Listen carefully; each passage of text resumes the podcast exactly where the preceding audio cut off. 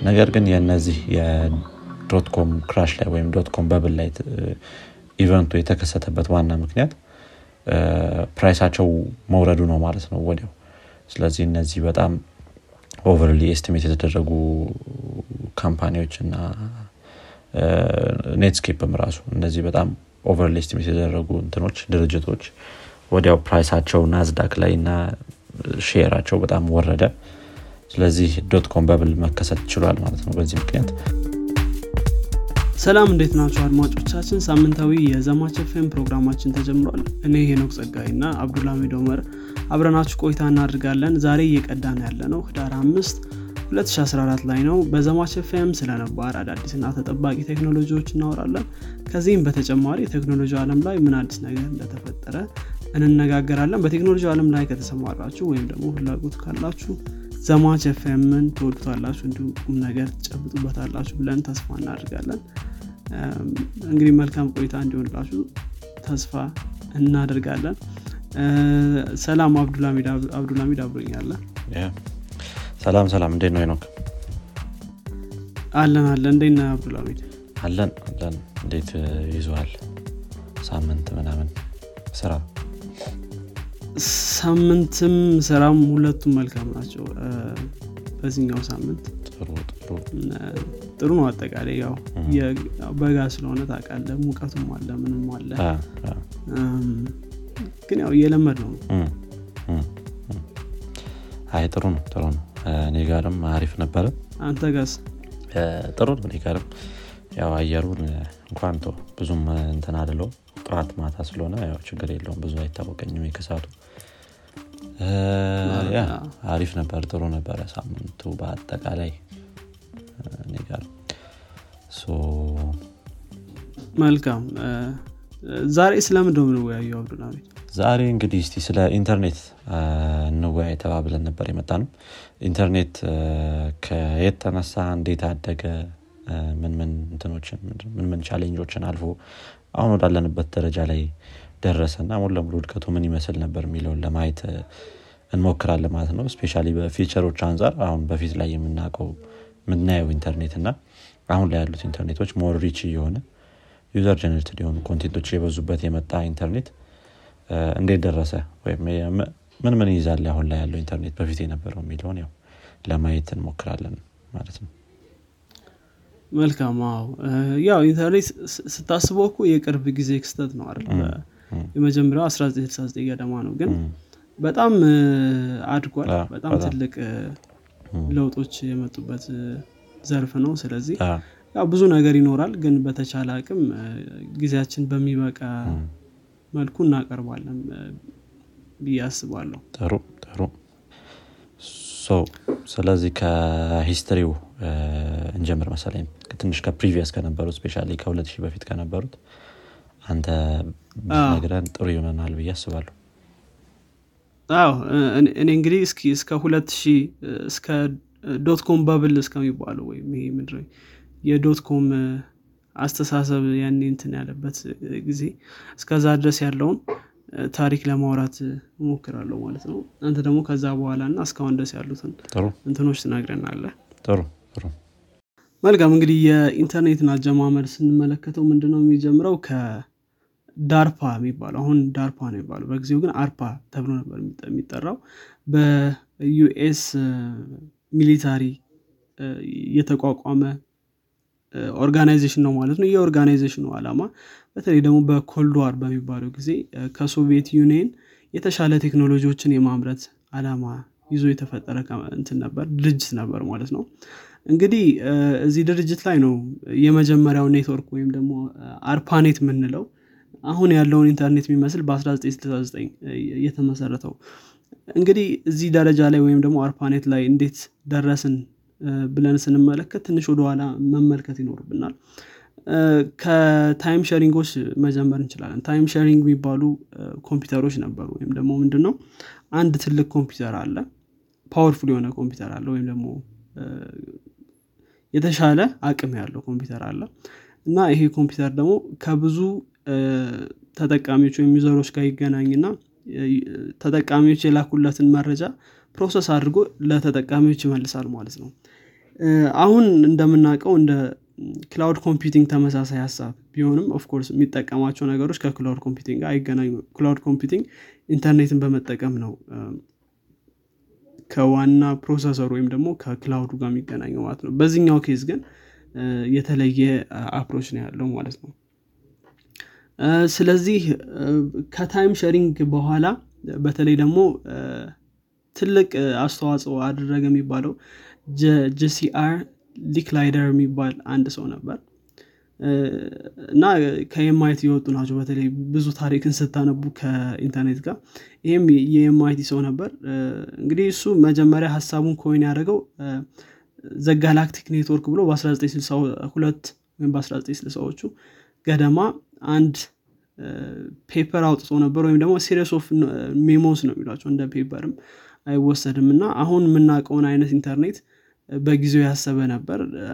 አንድ ፕሮግራም ወይም አንድ document ወይም አንድ image ወይም አንድ ፋይል ከተለያዩ ቦታዎች በኔትወርክ አማካኝነት ማግኘት የምንችልበት ኔትወርክ ቢኖር የሚለውን ሀሳብ በዚህ Galactic Network በሚባለው series of memos ወይም ደግሞ የጽሁፎች እንትን ጥራዝ ላይ አስቀምጦ ነበር ማለት ነው እንግዲህ ከዚህ paper በኋላ በተለይ ደግሞ በ1962 የወጣ paper ነው።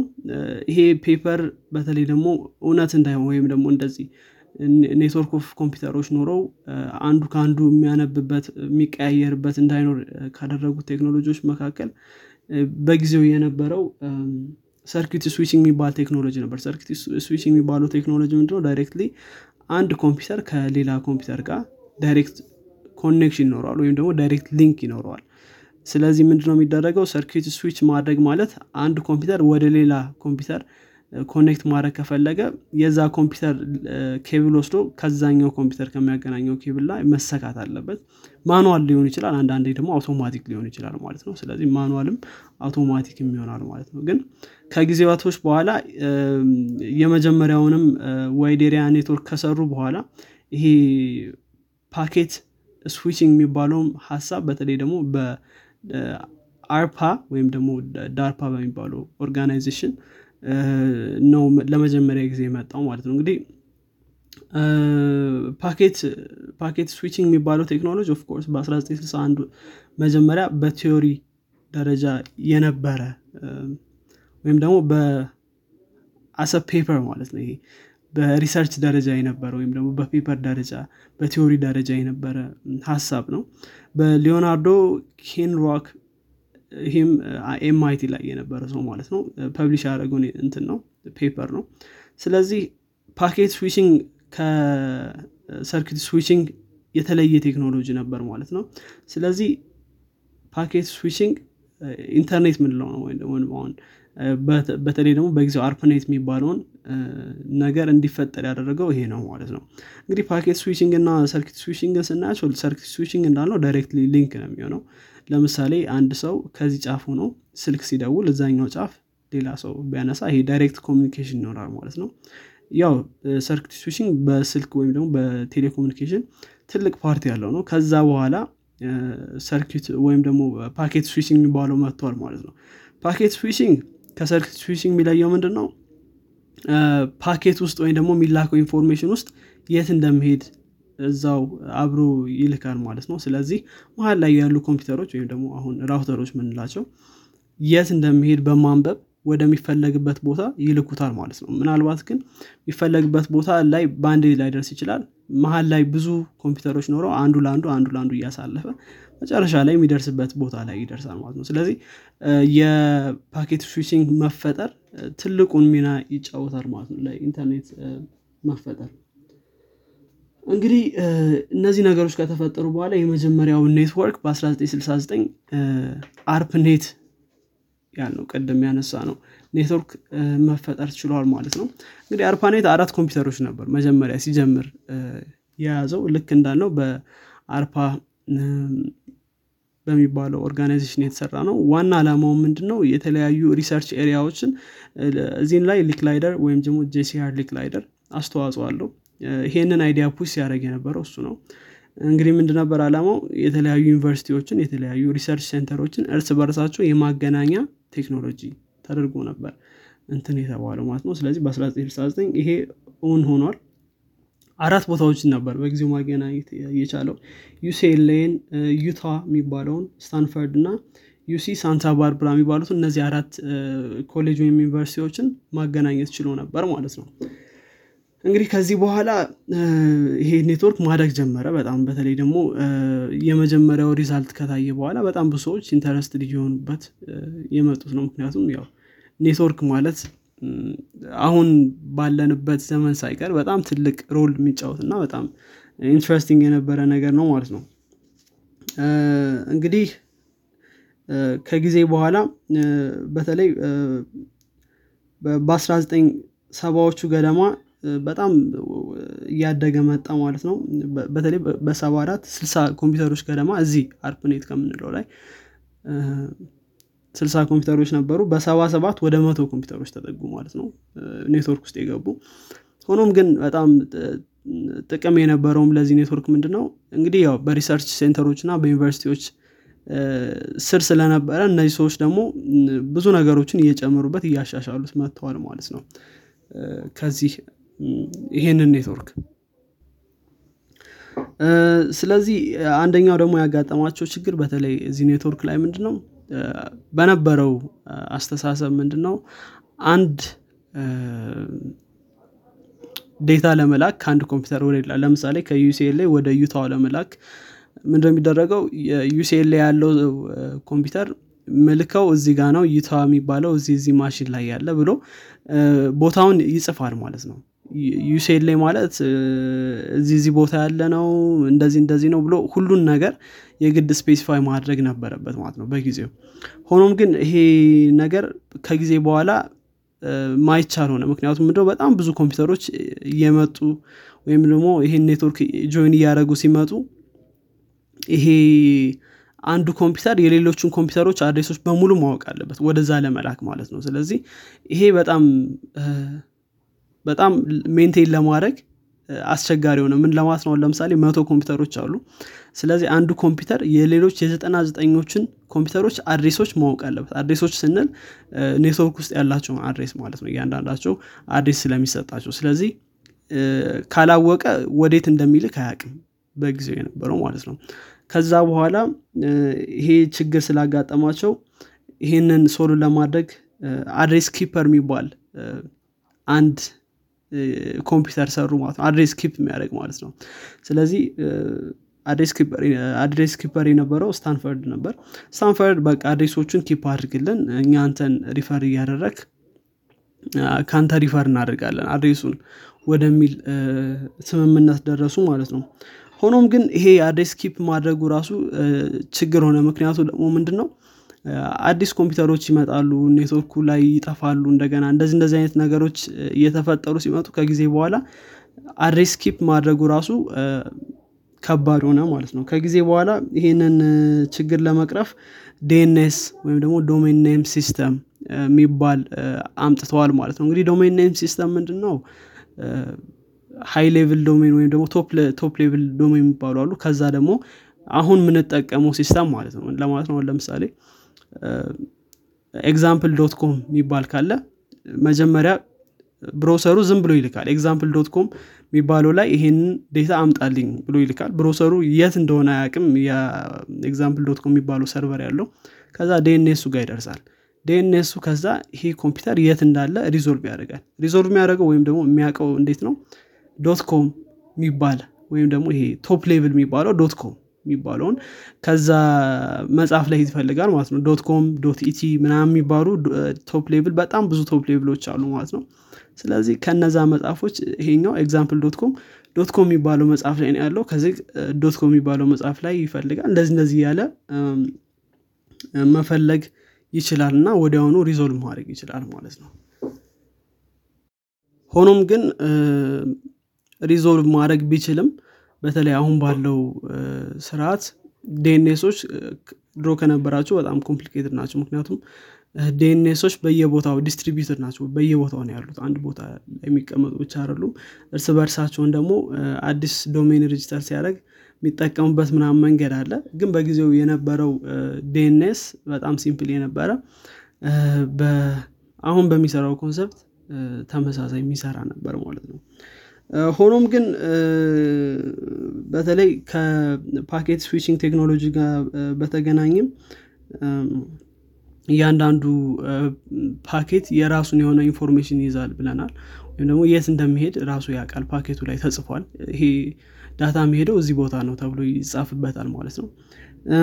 ሆኖም ግን ይሄኛው ችግር የሆነው በተለይ ምንድነው ከ19 ሰባዎቹ ገደማ በተለይ አዲስ ኔትወርኮች መፈጠር ጀመሩ። ይሄ በጣም interesting ስለነበር private ኔትወርኮች ወይም ኢንተርኔት ላይ ወይም ኢንተርኔት ምንለው በጊዜው አርፓኔት ነው። እና አርፓኔት ላይ connect ያልተደረጉ የራሳቸው private ኔትወርኮች ምናምን መሰራት ጀመሩ። ያኔ private ኔትወርክ ሲሰሩ ደግሞ ፓኬቶች የሚጽፉበት መንገድ በራሳቸው ሆነ። የተለያየ ፓኬት አጻጻፍ መንገዶች መከተል ጀመሩ ማለት ነው። በጣም ብዙ የራስ private ኔትወርኮች ከመግባታቸው ጋር ተያይዞ ከጊዜ በኋላ በተለይ TCP IP ለመፈጠሩም ዋና ምክንያቱ ነበር። TCP IP ፕሮቶኮል ነው ወይም ደግሞ ምንድነው የሚባለው? ስታንዳርድ ነው። እንዴት መጻፍ እንዳለባቸው ምን መጻፍ እንዳለበት ምናምን የሚባሉ ነገሮችን የሚጽፍ ወይም ደግሞ ህግ ሆኖ የሚያገለግል ነው ማለት ነው። ስለዚህ ኢንተርኔት ላይ ለመግባት TCP IP ን የአጻጻፍ መንገድ መከተል አለባቸው ማለት ነው። ለምሳሌ ፕሮቶኮል መጠቀም መከተል አለባቸው ለምሳሌ ፕሮቶኮል ያለው ወይም ደግሞ የአለባበስ ስርዓት ያለበት ፓርቲ ላይ ወይም ሆቴል ላይ ወይም የተለያዩ ቦታዎች ላይ ለመግባት ያንን ፕሮቶኮል መከተል አለባቸው የአለባበስ ሊሆን ይችላል ወይም ደግሞ ሌሎች ነገሮች። ይህም ኢንተርኔት ላይ ለመግባት ያን ያጻጻፍ ፕሮቶኮል መከተል አለባቸው ስለዚህ TCP IP የሚባለውም የተነሳው ከዚህ ጊዜ በኋላ ነው ማለት ነው እንግዲህ በመሀል ላይ ብዙ እንትኖችም ሲሰሩ ነበር። ከዛ መካከል በ1971 ኢሜይል የተጀመረበት አመት ነው። ኢሜይል በእርግጥ መጀመሪያ ላይ ብዙ ተቀባይነት የነበረው ነገር አልነበረም። ከጊዜ በኋላ ግን ኢሜይል ዋናው communication ለመሆን በቅቷል ማለት ነው። at least በ1970 ሰማኒያዎቹም ጭምር ትልቅ እንትን ነበረው ማለት ነው። influence ነበረው። ከዛ በኋላ በተለይ በ1989 ISP የሚባሉ internet service provider ኦች ተቀላቅለዋል ማለት ነው ይህን ኔትወርክ። እንግዲህ እስካሁን ድረስ ይህንን ኔትወርክ keep የሚያደርገው የነበረው አርፐኔት የተባለው of course በ military ው back የተደረገው organization ነበር አርፓ የሚባለው organization ነበር። ሆኖም ግን ይሄ ነገር በጣም ትልቅ እየሆነና ብዙ ኔትወርኮችም join እያደረጉበት እየሰፋ ሲመጣ ይህንን ነገር ለሌላ organization ማሳለፍ ፈለገ ማለት ነው። የአርፓ የሚባለው። ያኔ ነው እንግዲህ FNS Net የተባለው። እንደገና በ1990ዎቹ እንደገና ተቆጣጥሮታ ወይም ደግሞ እንደገና ወስዶታል ከዛ ከአርፓ አርፓ ያው በፍቃደኝነት እየሰጠው ቢሆንም ማለት ነው።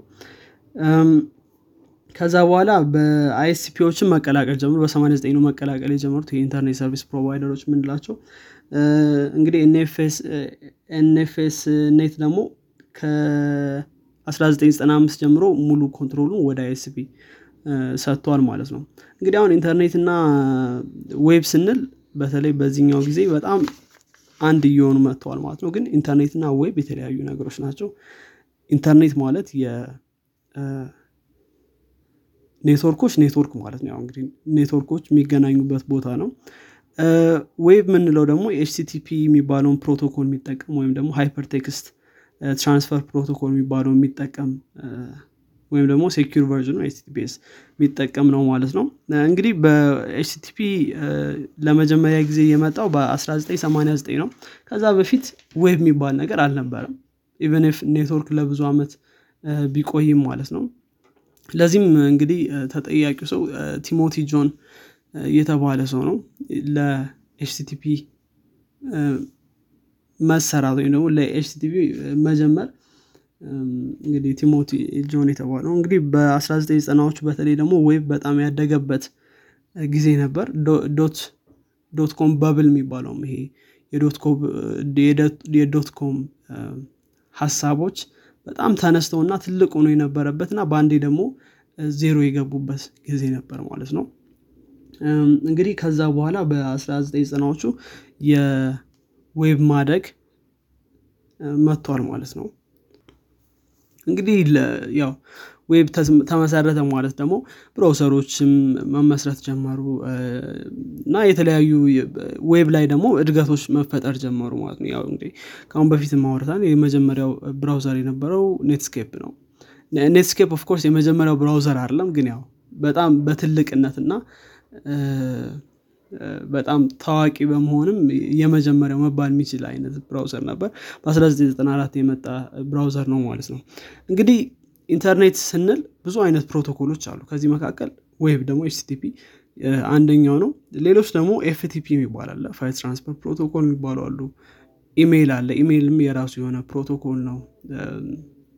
ስለዚህ ብዙ አይነት ፕሮቶኮሎች አሉ። እነዚህ common የምንላቸው አሁን የጠቀስኳቸው አሉ Telnet ብዙ ናቸው። ብዙ ፕሮቶኮሎች አሉ። ስለዚህ ኢንተርኔት ምንድነው? ዋና አላማው ኮምፒውተሮችን ማገናኘት ነው። ኮምፒውተሮች እንዴት data ይለዋወጣሉ የሚለውም በፕሮቶኮሎች ነው define የሚደረገው ማለት ነው። HTTP protocol ዋና አላማው ምንድን ነው አንድ document ላይ ወደ ሌላ document በቀላሉ መሄድ የምትችልበትን ነገር ነው provide ለማድረግ መጀመሪያ ላይ የጀመሩት ማለት ነው። ከዛ በኋላ ደግሞ በተለይ HTML ከመፈጠሩ ጋር ከዛ ፊት text ነበር። ከ HTML በኋላ ደግሞ ያው link ኦች መፈጠር ጀመሩ። ይሄ document ኦችን format የማድረጊያ መንገዶች የመሳሰሉት መፈጠር ጀመሩ። ከዛ በኋላ ደግሞ የ JavaScript እድገት ተከትሎ document ኦች ብቻ ሳይሆን more ወደ application እየተቀየረ መጥተዋል ማለት ነው። interactive ከመሆን ጋር የተገናኘ። ስለዚህ ኢንተርኔትና web የተለያዩ ነገሮች ናቸው። ይህንን ማንሳት ስለፈለግኩኝ ነው። እንግዲህ አጠቃላይ የኢንተርኔት መጀመሪያውን ስናየው ከዚህ ይነሳል ማለት ነው። አጠቃላይ ይህን ይመስላል።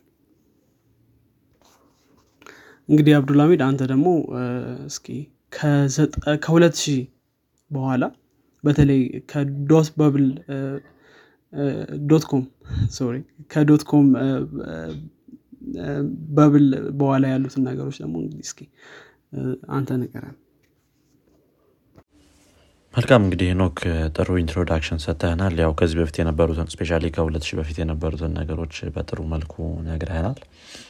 ያው በጣም rapid በሆነ change ነው እንግዲህ እንደምናውቀው ኢንተርኔት እየተቀየረ የመጣው እና አሁን ላይ ያለንበትንም ደረጃ ስታስበው በጣም ትልቅ change ነው ያለው። ምክንያቱም ከ static website ኦች አልፈን አሁን ላይ ብዙዎቹን ነገሮች cloud based አድርገን ወደ browser based ወደሆኑ ነገሮች እየወሰድናቸው ነው። እና ለምሳሌ የ office platform ኦች እንደነ Google Docs Google Sheets ምና እነዚህ እነዚህ ነገሮችን ከምናውቃቸው native desktop application ወደ web የገቡበት ያለው ሁኔታ ያለው ትልልቅ የ design application ኦች እንደነ Figma አይነት እንደነ Canva እነዚህ እነዚህ ራሳቸው በፊት ላይ በነበረው የቴክኖሎጂ መጠን web ላይ ወይም browser ላይ የማይታሰቡ ነገር ናቸው። አሁን ያው በስልካችን ደረጃም ራሱ በ browser ከፍተን መጠቀም የምንችልበት ደረጃ ላይ ደርሰናል ና ያው የኢንተርኔት ነገር በጣም እየፈጠነ ከ browser ም ብቻ side ሳይሆን communication አንጻርም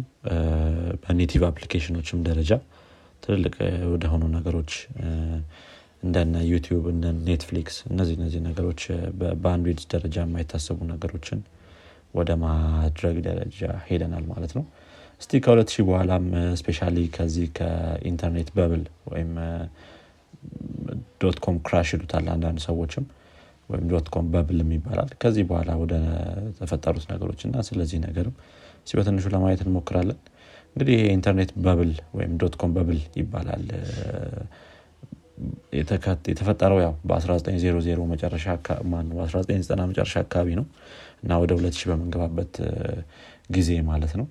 እንግዲህ እዚህ ሰዓት ላይ የኢንተርኔትን የመረዳት ችሎታ ብዙ ሰው ያን ያህል አልነበረም። ወይም እንዴት ነው እነዚህ website ኦች browser ላይ የምጠቀማቸው ነገሮች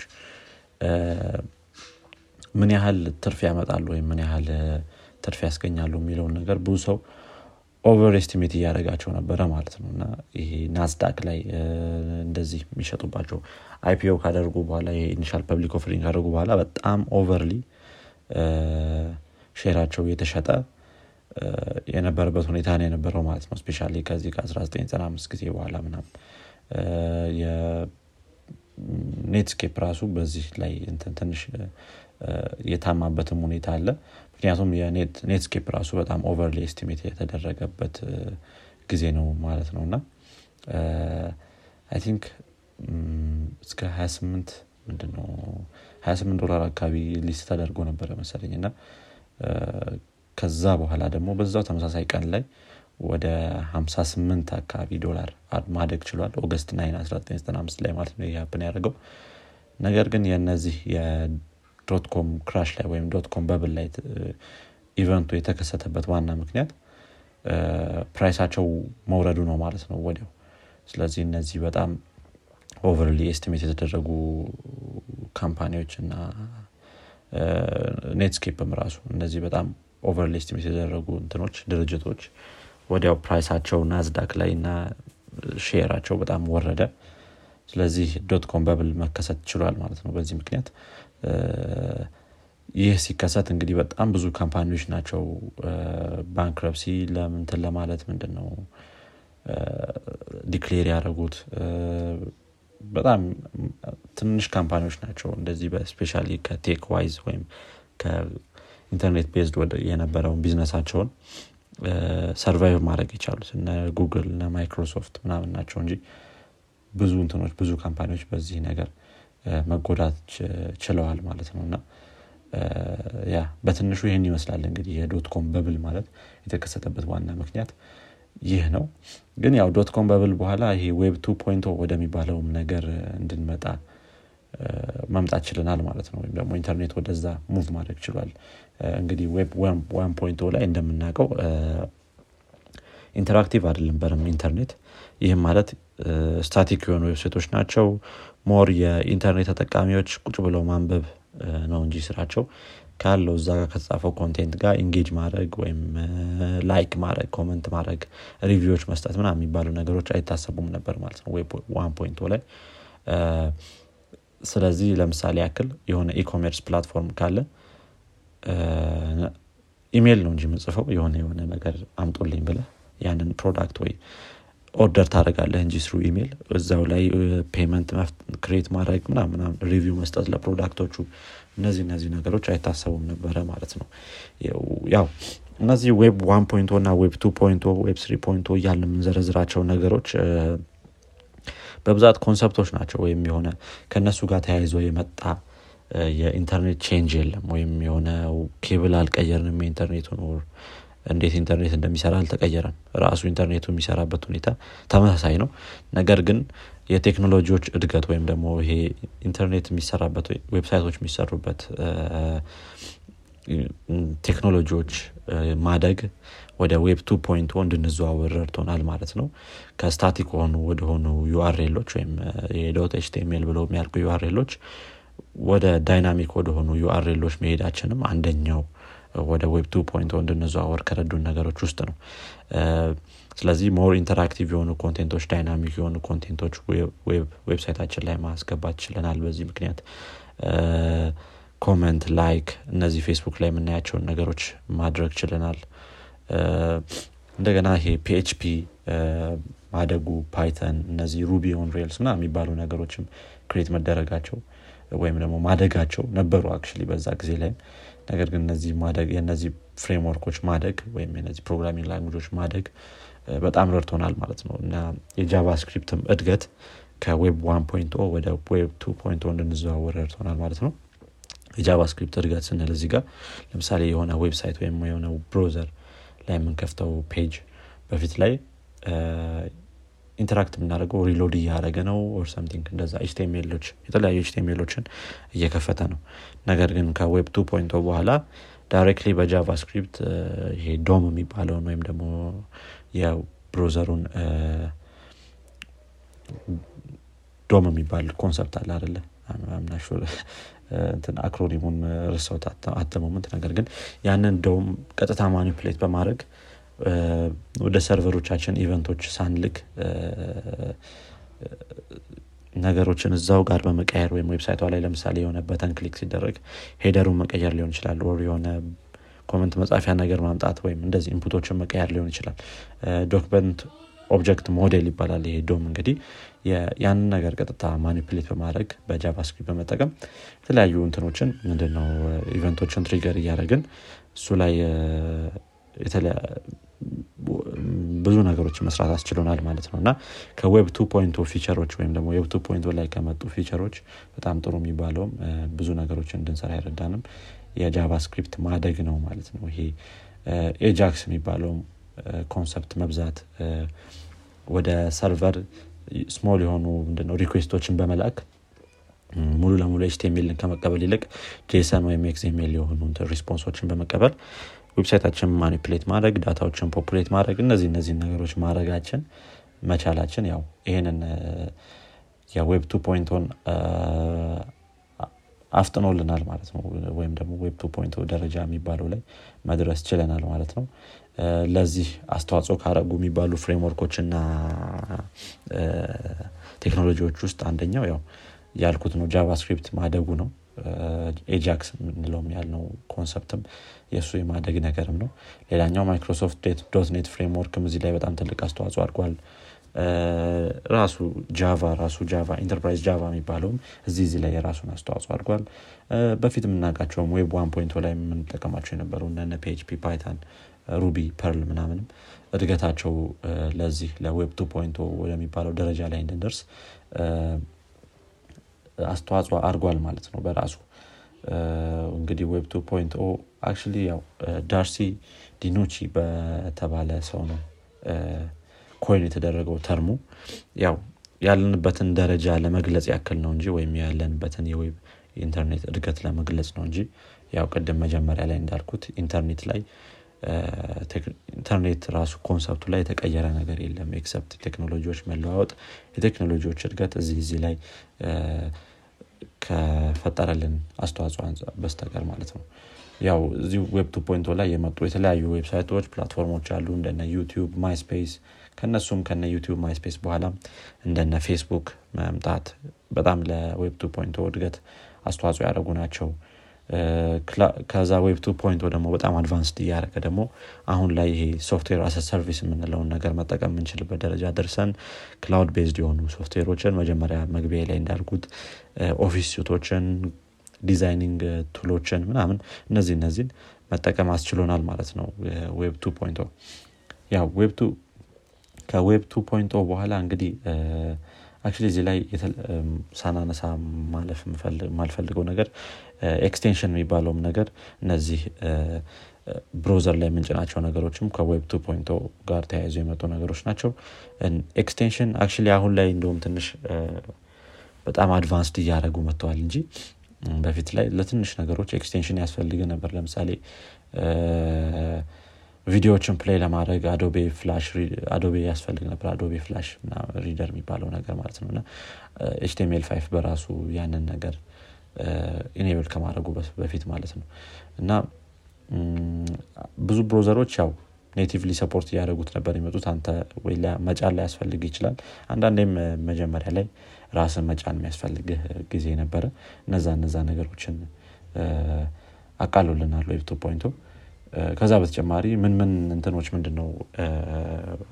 platform ኦች ሌላ አሁን ካነሳ ናቸው ከነዚህ ከ social networking እና ከ software service ከሆኑ cloud based የሆኑ ሶፍትዌሮች በተጨማሪ ደግሞ ለምን ለምን ረድቶናል የሚለው ለ podcasting አሁን RSS feed ምናምን የሚባለው ነገር ላይም በጣም ትልቅ አስተዋጽኦ አድርጓል። web two blogging ላይ በጣም interactive የሆኑ ብሎጎችን ለመጻፍ comment ያላቸው አሁን እንደነ Medium እንደነ Dev.to እነዚህ እነዚህ ነገሮች በ web two point o መሰረትን የመጡት። wikis ያው social media ያልናቸው ነገሮች ናቸው። e-commerce እንደዚህ እንዲያድግ ማድረጉ እንዳልኩት በፊት ከ web one የሚባለው stage ላይ የነበሩት e-commerce ኦች static የሆኑ website ኦች ናቸው። ስለዚህ የሆነ product ከፈለግ ወይ በኢሜይል ነው order የምታደርገው or something payment ምናምን እዛው platform ላይ መፈጸም አይችልም አሁን ላይ ግን credit card ን አስገብተ ቀጥታ payment ኦችን እዛው platform ላይ መቀበል እንድንችል አድርጎናል ማለት ነው። web two point o በጣም ትልቅ እድገት ነው ያለው። መቼ ነው ራሱ web two point o የተነሳው የሚለውን ነገር ማወቅ ከባድ ነው። ያው ግን early 2000 ላይ ነው ከ2000 እስከ 2004 ባለው ላይ ወደዚህ መግባት ችለናል ማለት ነው። እና exact pinpoint ኡ አይታወቅም። ግን ያው early 2000 ላይ ወደ web two point o የሚባለው ደረጃ ላይ ማደግ ችለናል ማለት ነው። web three point o ስ ምንድን ነው የሚል ነገር ሊመጣ ይችላል እዚህ ላይ? እንግዲህ web three point በተወሰነ መልኩ አሁን ላይ ወደዛ የመግባት ሁኔታ አለ ነገር ግን ሙሉ ለሙሉ ገብተናል የምንለው ደረጃ ላይ አይደለንም ያለ ነው እንግዲህ web three point o ስ ምንድን ነው ካለን decentralized web ነው። decentralized web ማለት አሁን blockchain የሚባለውን ቴክኖሎጂ utilize በማድረግ sorry blockchain የሚባለውን ቴክኖሎጂ utilize በማድረግ database ኦቻችንን decentralize በማድረግ server ላይ የሚቀመጡ የነበሩትን ነገሮች በተለያዩ device ኦች ላይ እንዲቀመጡ በማድረግ decentralized የሆነ web የመስራት ነገር ነው ማለት ነው። አንዳንድ ቦታዎች ላይ እነዚህ ነገሮች የተጀመሩ አሉ። አንዳንድ platform ኦች አሉ እንደዚህ blockchain ን ተጠቅመው data ዎቻቸውን store የሚያደርጉ ነገር ግን ወደዛ ገብተናል ማለት በጣም ከባድ ነው የሚሆነው። እዛስ እንድንደርስ የተለያዩ ቴክኖሎጂ company ዎች ይፈልጋሉ የሚለውን የራሱ የሆነ ጥያቄ አለው። ምክንያቱም እንደነ Google Cloud AWS ምናምን እነዚህ ነገሮች ከጥቅም ውጭ ሊሆኑ ይችላሉ ማለት ነው decentralized የሆነ web መጠቀም ከጀመርን። ያለንበት የቴክኖሎጂ አቅምስ ወደዛ እንድንሄድ ይፈቅድልናሉ የሚለውም የራሱ የሆነ ጥያቄ ይፈጥራል። ምክንያቱም አሁን ላይ ትልልቅ movie ዎች ቪዲዮዎች እነዚህ ነገሮች ወደ decentralized ወደሆነ web ማምጣት በጣም ከባድ ነው የሚሆነው። ነገር ግን text based የሆኑ data ዎችን ትንሽ ቀለል ይላል አሁን ወደ blockchain ወደሆኑ ቴክኖሎጂዎች ማምጣት ማለት ነው። ያው እንዳልኩት የተወሰኑ platform ኦች አሉ ይህንን የሚጠቀሙ አንዳንድ ለምሳሌ አይሮ ነው ኢናትሬስ የሚባል application አለ። አሁን ለምሳሌ ጀርመን ውስጥ የተሰራ የሆኑ የ coffee data ዎችን የሚሰበስብ ነገር ነው። እና አፍሪካ ውስጥ በተለይ አንዳንድ ቦታዎች ላይ ይጠቀሙታል። ግን አሁን እሱን ሙሉ ለሙሉ በ blockchain based ነገር decentralized የሆነ data ነገር ነው ያደረጉት። ግን እዛ ላይ ይሄ image የሚባለው ነገር ያን ያህል አስፈላጊ ላይሆን ይችላል። ብዙዎቹ data ዎች ያሉት point ኦች text based የሆኑ data ዎች ናቸው እና ከባድ አይሆንም እንደዚህ አይነት platform ኦችን በ decentralize በሆነ መልኩ መስራት። ነገር ግን ወደ ሚዲያዎች ወደሚሰፉበት ወደ ቪዲዮ ምናምን ላይ ስንሄድ ትንሽ ከባድ ይሆናል ማለት ነው። ያ web three point ውስጥ እንግዲህ የምንጠብቀው ነገር ነው የሚሆነው። ቀስ በቀስ ወደዛ move እናደርጋለን ነው የሚለው በጣም ብዙ አይነት አስተያየቶች አሉ አይ ትንሽ ይቀረናል ወይም ወደዛ move እያደረግን ነው የሚሉ ሰዎችም አሉ። ግን እስቲ የምናየው ይሆናል እሱን ነገር። ከ decentralized ከሆኑ website ኦች ወይም ደግሞ platform ኦችም በወጣ መልኩ ደግሞ web three point o ላይ የተለያዩ ሰዎች የሚጨምሩት ይሄ artificial intelligence ን በጣም deeply መጠቀም የምንጀምርበት ወይም ደግሞ crucial role የሚጠቀም crucial role ይሆናል ለሚኖረው ለዚህ ለ web three point ብለው የሚገልጹ ሰዎች አሉ። ስለዚህ ብዙዎቹ የምናያቸው operation ኦች በ artificial intelligence የታገዙ በ machine learning የታገዙ ይሆናሉ። አሁን ላይ ብዙዎቹ ነገሮች ወደዛ move እያደረጉ ነው። specia- በ social networking case ኦች ላይ ፌስቡክን አሁን ብናየው advertisement model ኡ ብዙዎቹ ሙሉ ለሙሉ ማለት ይቻላል machine learning ናቸው። web ሌላ ጉግል ላይም ስንጠቀም translation ኦች በ machine learning ነው የሚመጡልን ራሱ የጉግል result የሚያመጣልን BERT የሚባለው ሞዴልም ወይም ከጉግል ጋር integrate ሆኖ የሚሰራውም BERT ብቻውን ባይሆንም result ኦች የሚያመጣለን ግን የእኛን ወይም ደግሞ ሰው ማለት የፈለገውን ነገር የሚረዳበት ሞዴል ራሱ ይሄ artificial intelligence ነው እና በተወሰነ መልኩ ያው አሁን deeply integrated እየሆነ የመጣ ነገር ነው ራሱ client ኦችም ይግባልን ይላሉ artificial intelligence አንዳንዴ ነ ወደዛ move እያደረግን ይመስላል። በ AI ዘርፍ እንኳን ካየ ነው ከዳታ አንጻርስ ምን ያህል move አድርገናል? ወይም ደግሞ ምን ያህል user ኦች መኖር ችለዋል? ከሁለት ሺህ ጀምሮ የሚለውን ነገር በትንሹ ካየ ነው የሁለት ሺህ መጀመሪያ ላይ 360 ሚሊዮን አካባቢ ነበረ የኢንተርኔት ተጠቃሚዎች የነበሩት። በጣም ትንሽ ነው። አሁን ላይ ስንትና ስንት ደርሷል። እሱን እንገልጻለን። 2010 ላይ ወደ 1.9 ቢሊዮን አካባቢ ወይም ደግሞ ሁለት ቢሊዮን አካባቢ የሚሆን ተጠቃሚ መድረስ ችሏል ማለት ነው 2010 ላይ። አሁን 2020 ላይ አካባቢ ደግሞ የተሰሩ ስታቲስቲክሶች እንደሚያሳዩት ከሆነ አምስት ቢሊዮን አካባቢ active user ኦች አሉ የኢንተርኔት ነው የሚለው። እንግዲህ በጣም ብዙ ነው። ከአደጉ ሀገራትም እየወጣ ወደ እያደጉ ወዳሉ ሀገራትም የራሳቸውን የኢንተርኔት user share መውሰድ የቻሉበት ደረጃ ላይ ደርሰዋል። በፊት ላይ ዩናይትድ ስቴትስ ነበረች ምትመራ የነበረው። ከ2010 ጀምሮ ግን ቻይና በዚህ በ top country በመሆን መሪነቱን መቀበል ችላለች ማለት ነው። እና I think ያው በጣም እያደገ የመጣ ነገር ነው ኢንተርኔት ያው ጊዜያችንንም ላለመውሰድ ያክል ስለ web three point o ስለ web two point o ካወራን እንዲሁም ስለ dot com bubble ዋና ዋናዎቹ ነገሮች ናቸው እዚሁ የኢንተርኔት እድገት ላይ። የ social media እድገት አለ የተለያዩ platform ኦች እድገት አለ እንዳልነው ብዙዎች ነገሮች ወደ browser የመምጣት ነገርም አለ። አንዳንድ የ video editing ራሱ ወደ browser የመጣበት step ም ደረጃ አለ። አነስ አነስ ያሉ video editing ኦች ማለት ነው። እና በጣም እድገት እያሳየ የመጣ ነው። especially ከ browser wise አንጻር ስናየው ማለት ነው። cloud ም ራሱ የ cloud እድገት ብዙ data ዎችን አሁን ብዙ ሰዎች የሚያስቀምጡት cloud ላይ ነው።